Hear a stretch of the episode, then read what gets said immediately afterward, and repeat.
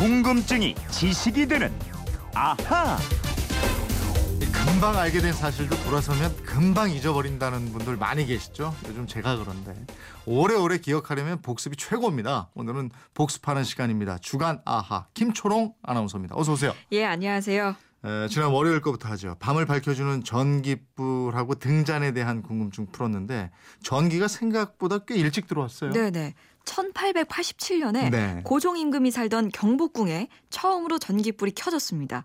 1883년 미국을 다녀온 사신단의 보고를 받은 고종이 전기불에 큰 관심을 보이면서 수입하라는 명을 내립니다. 그래서 서울에 있던 미국 공사 푸트를 통해서 에디슨 전등 회사에 직접 주문을 해요. 네. 근데 갑신정변이 터진 이후 1886년에 발전기랑 전등이 수입이 되고요. 음. 1887년에 경복궁의 연못인 향원정 옆에 작은 발전기를 설치해서 경복궁 안에 건천궁을 밝히는 전기불이 처음 들어오게 됐습니다. 네. 그러니까 전기불하고 전등은 중국, 일본 거치지 않고 오히려 그들보다도 먼저 도입한 네. 거의 유일한 서양 문물이었다는 거잖아요. 그렇습니다. 처음에는 불이 들어오다 안 들어왔다 이랬다 그랬잖아요. 예. 아니 발전기가 향원정의 연못에 물을 끌어들이고 석탄을 연료로 해서 돌아가게 됐는데요. 이 소리가 굉장히 컸어요. 근데 성능도 지금처럼 좋지 않았습니다. 음. 툭하면 고장이 나서 불이 들어왔다 나갔다 했고요. 그 모습이 꼭 건달 같다. 그래서 건달불이라고 했고요. 네. 발전기가 작동하면 연못 물 온도가 올라가면서 물고기가 떼죽음을 당하기도 했습니다. 네. 그래서 물고기를 찐다 이런 뜻의 증어라고 하기도 했고요.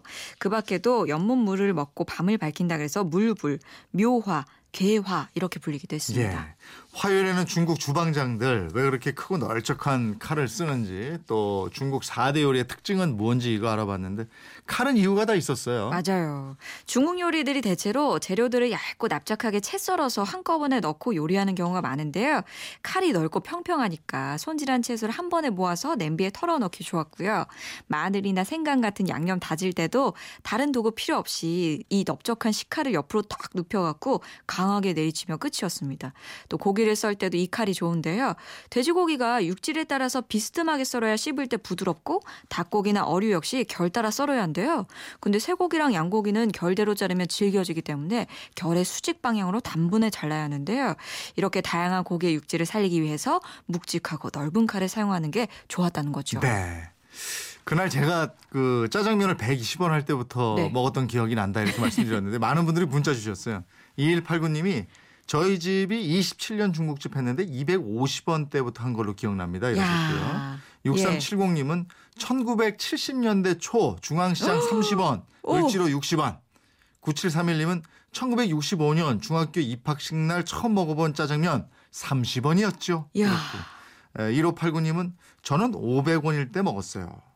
야 정말 참 다양한 세대 분들이 저희 방송 듣고 계시지 않습니까? 그러게요. 예. 그러니까 중국집 짜장면에 대한 기억이 정말 세대를 떠나서 다 있으신데 세대를 관통하는 음식. 아 짜장면 먹고 싶네요. 이게 이건 정말 그 추억의 음식이에요.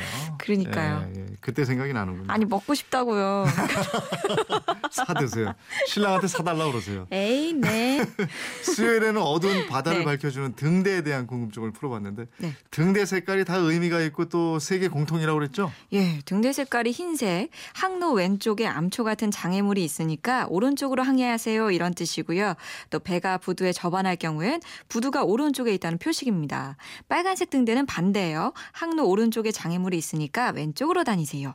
부두에 접안할 경우에도 부두가 왼쪽에 있다 이런 뜻입니다. 노란색 등대도 있는데요. 노란색 등대는 선박들에게 주변 해상을 주의하라는 신호를 주는 등대입니다. 네. 8431님이 대한민국에서 등대 3개가 모여 있는 곳은 경북 영덕, 영덕에 가는 길 9개에 있습니다. 3개 있는 곳은 거기뿐입니다. 이러셨는데 영덕 구계항 이 사진으로 저희 한번 봤는데 아우 아주 아름다운 풍경이에요. 빨간 등대 2개하고 하얀 등대 1개. 예, 등대를 찾아가는 여행만 해도 정말 재밌고 특색 있는 여행이 될 것 같다 이런 생각이 들어요. 예, 예. 등대에서 1박하고 아이들하고 이렇게 할 수 있는 등대도 있고 그래요. 그래요? 예, 여행 이렇게 찾아보시면요. 아주 오. 등대 여행 재미가 있으실 겁니다. 목요일에는 설악산에 있는 울산바위. 이게 왜 이름이 울산바위인가 설명해 드렸는데 울산이라는 지명하고만 관계가 있는 건 아니고 다른 유래가 있었어요. 예, 몇 가지 설이 있습니다. 먼저 울산의 우리 울타리를 뜻한다는 겁니다. 동국 여지승남에는 한자로 울타리 리자를 써서 이산이라고 부르기도 했고요. 네. 또 막힐 울자를 써서 울산이라고 쓰기도 했습니다. 우는 산이란 뜻으로 울산이라고 불렀다는 설도 있고요. 음. 설악산에 천둥이 치면 그 소리가 바위에 부딪히면서 마치 울부짖는 듯 소리를 낸다. 그렇다. 그래서 울산이라고 하고요. 아, 네. 또 많이 아시는 것처럼 울산이라는 지명을 따서 울산 바위 라고 부르는데 여기에는 또 재미난 전설이 있었습니다. 금강산 가다가 예. 너무 늦어서 설악산에 주저앉았다 이거잖아요. 그러니까요. 잘생긴 바위들 모두 금강산으로 모여라 이 명령을 듣고 울산에 살던 큰 바위가 금강산으로 떠났는데 덩치가 워낙 크다 보니까 설악산에 이르렀을 때 금강산 1만 2천 봉이 모두 완성됐다 이 소식이 들린 거예요. 그래서 울산으로 돌아가자니 창피하고 설악산의 주인 노릇이나 하자. 그래서 지금 자리에 주저앉았다는 전설입니다. 음, 참 재밌는 전설 이에요. 네? 예. 자 이번 한 주도 수고하셨고요. 지금까지 주말판 아하 김초롱 아나운서였습니다 고맙습니다. 고맙습니다.